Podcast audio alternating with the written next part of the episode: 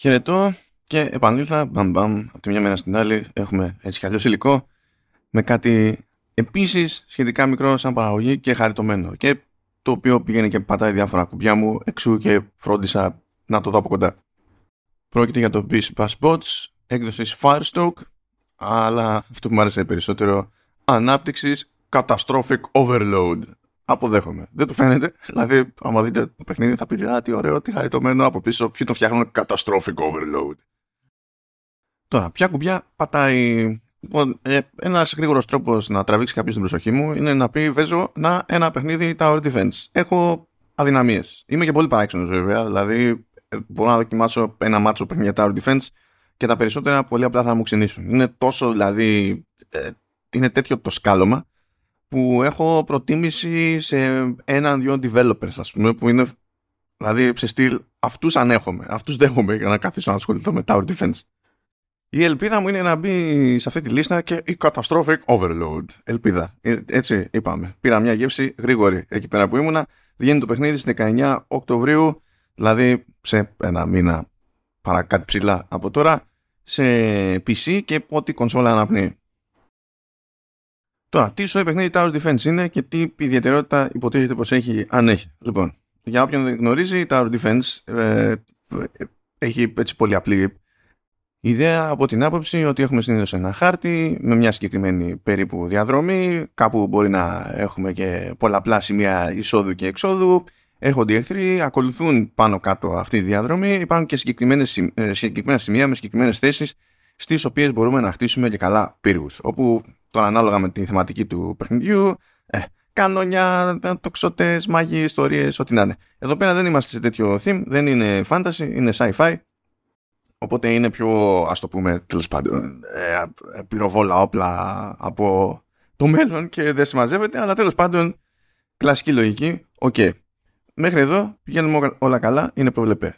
Η, το, δε, το δεύτερο στην υπόθεση για να υπάρχει μια εξέλιξη είναι ότι προφανώς καθώς τσακίζουμε εχθρούς έχοντας διαλέξει σωστά τέλος πάντων τις θέσεις των, των πύργων μας, ε, μαζεύουμε χρήματα. Και με τα χρήματα αυτά αναβαθμίζουμε τους πύργους, φτιάχνουμε και άλλους πύργους και τα πηγαίνουμε καλύτερα. Αντέχουμε τα επόμενα κύματα των αντιπάλων και πάει λέγοντας. Αυτά είναι στανταράκια σε Tower Defense και είναι στανταράκια και στο Beast Passports.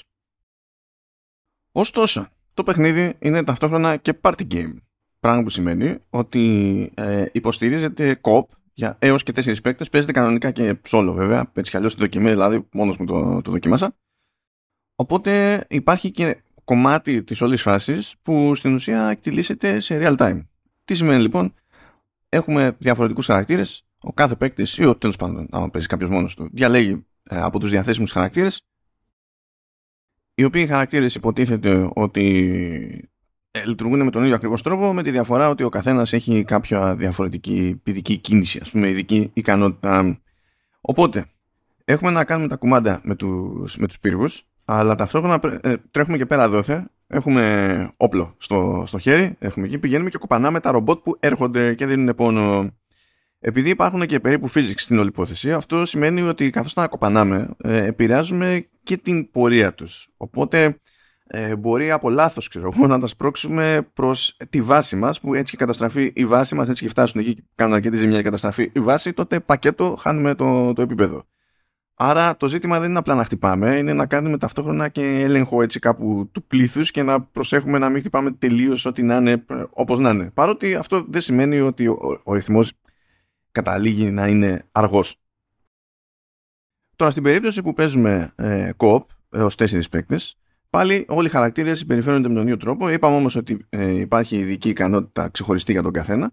Αλλά όταν αυτή ενεργοποιείται, επηρεάζει όλους τους παίκτες. Δεν είναι δηλαδή κάτι το οποίο τέλος πάντων δίνει μια έξτρα διευκόλυνση σε εκείνον που το ενεργοποιεί. Ε, διευκολύνει όλη την ομάδα.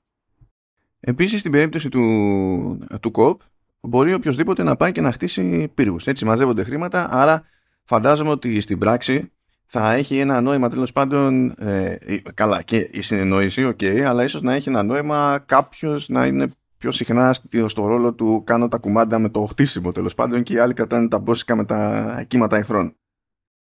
Φυσικά, καθώς προχωράμε το παιχνίδι, έτσι ξεκλειδώνουμε νέους πύργους, με νέες ιδιότητες και τέλος πάντων προσαρμοζόμαστε αναλόγως. Μιας και μιλάμε για προσαρμογές, ε, υποτίθεται ότι έχουμε 32 διαφορετικά επίπεδα που χωρίζονται σε 8 κόσμους που τέλος πάντων ο κάθε κόσμος έχει το δικό του στυλ και τη δική του ιδιαιτερότητα. Το κλασικό παράδειγμα που ε, είχε πρόχειρο τέλος πάντων εκεί πέρα η ομάδα και αυτό που αναφέρει γιατί πόντως βγάζει νόημα είναι ότι εντάξει, ξεκινάμε χαλαρά σε έναν κόσμο που είναι προβλεπέ, δεν έχει ιδιαίτερα πράγματα στο περιβάλλον για να μας απασχολεί. Οπότε έχουμε τους εχθρούς, έχουμε τους πύργου μας και κάνουμε τα κουμάντα μας.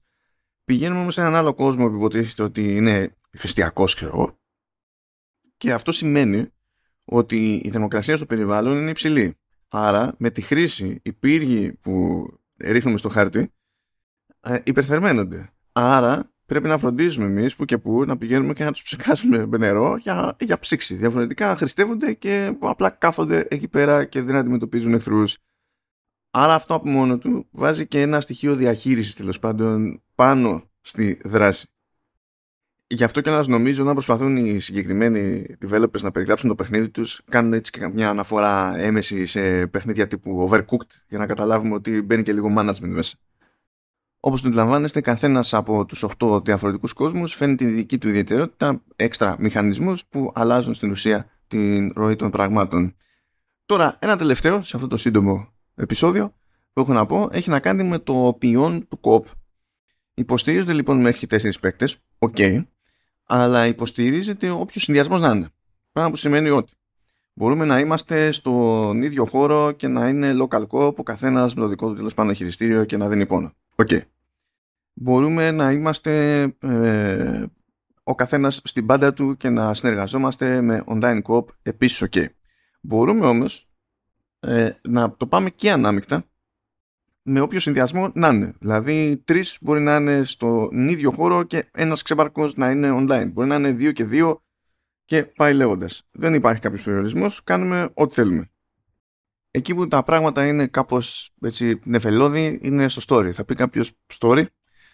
Λοιπόν, ε, υπάρχει και προηγούμενο σε story σε Tower Defense, δεν είναι περίεργο. Όποιος έχει ασχοληθεί εκεί πέρα με Kingdom Rush και τα συναφή θα έχει πάρει πρέφα. Συνήθως έχουν ε, την πλάκα τους αν είναι καλογραμμένα χωρίς αυτό να σημαίνει ότι η πλοκή έχει κάποιο ιδιαίτερο ενδιαφέρον. Τώρα στο, στην περίπτωση του Biz Bash Bots δεν είχα κάποιο δείγμα εκείνη την ώρα από το demo της έκθεσης στην Gamescom. Ε, μου είπαν βέβαια ότι τέλος πάντων έχουν αφιερώσει χρόνο και κόπο και σε ιστορία λένε ότι αυτό σημαίνει στην πράξη ότι υπάρχει και περιεχόμενο που πρέπει κάπως να καταφέρει να ανακαλύψει ο παίκτης στην πορεία.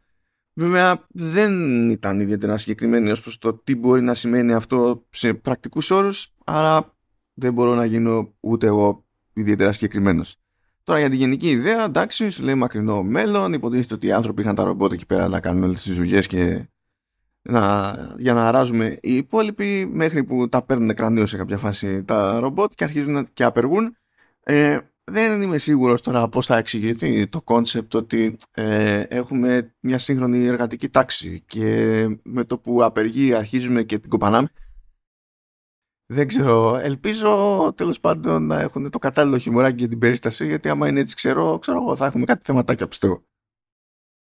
Τέλος πάντων, υποτίθεται ότι ω ήρωες του παιχνιδιού πρέπει να καταφέρουμε και να συμμαζέψουμε τα ρομπότ, να καταφέρουμε να κάνουμε reset, επαναφορά στις εργοστασιακές ρυθμίσεις, ξέρω εγώ, για να επανέλθουν στα καθήκοντά τους. Τώρα, μέχρι εκεί, παιδιά, δεν έχει, δεν έχει άλλο το πράγμα.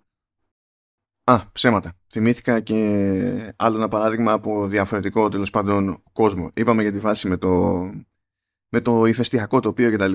Υπάρχει όμως και σειρά επιπέδων που είναι υποβρύχια και εκεί υποτίθεται ότι υπάρχει στο φόντο ένα όχι ακριβώς φιλικό κράκεν. Οπότε κάθε τόσο το κράκεν προσπαθεί να μας διαλύσει τους πύργους.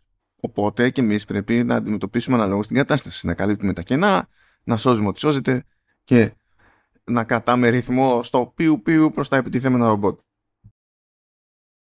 Αυτά χοντρικά ε, ήθελα να χωρέσω να παιχνίδι Tower Defense έστω στην όλη ιστορία και χρειάστηκε να το δω αρκετά γρήγορα αυτό για να καταφέρω δηλαδή να το βάλω. Τέλος πάντων στο πρόγραμμα έπρεπε αναγκαστικά να συνδυαστεί με κάποιο άλλο μέσα στο ίδιο μισάωρο οπότε δεν είχα το περιθώριο να τσεκάρω παραπάνω. Καλά πέρασε αυτό το, το λίγο. Είχαν πλάκα και οι τύποι της Catastrophic Overload. Δεν έχω παράπονα okay.